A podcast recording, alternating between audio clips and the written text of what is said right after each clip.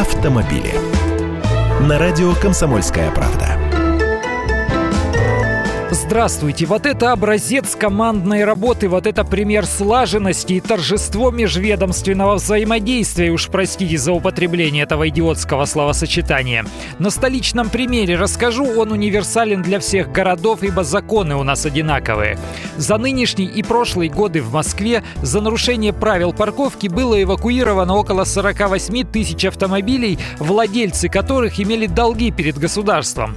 По штрафам, например, или по алиментам, но что было дальше? На штрафстоянках работают судебные приставы. Они по номерам эвакуированных машин проверяют их владельцев на предмет задолженности. И если автомобилист числится в базе должников, то он попал, ибо его машина уже за забором. А по закону транспортное средство можно задержать, пока его хозяин не погасит все штрафы. Классно, да? И вот цифры. Как уже сказал, эвакуаторы утащили почти 48 тысяч машин должников. Из них за особо крупные долги судебные приставы арестовали 767 машин.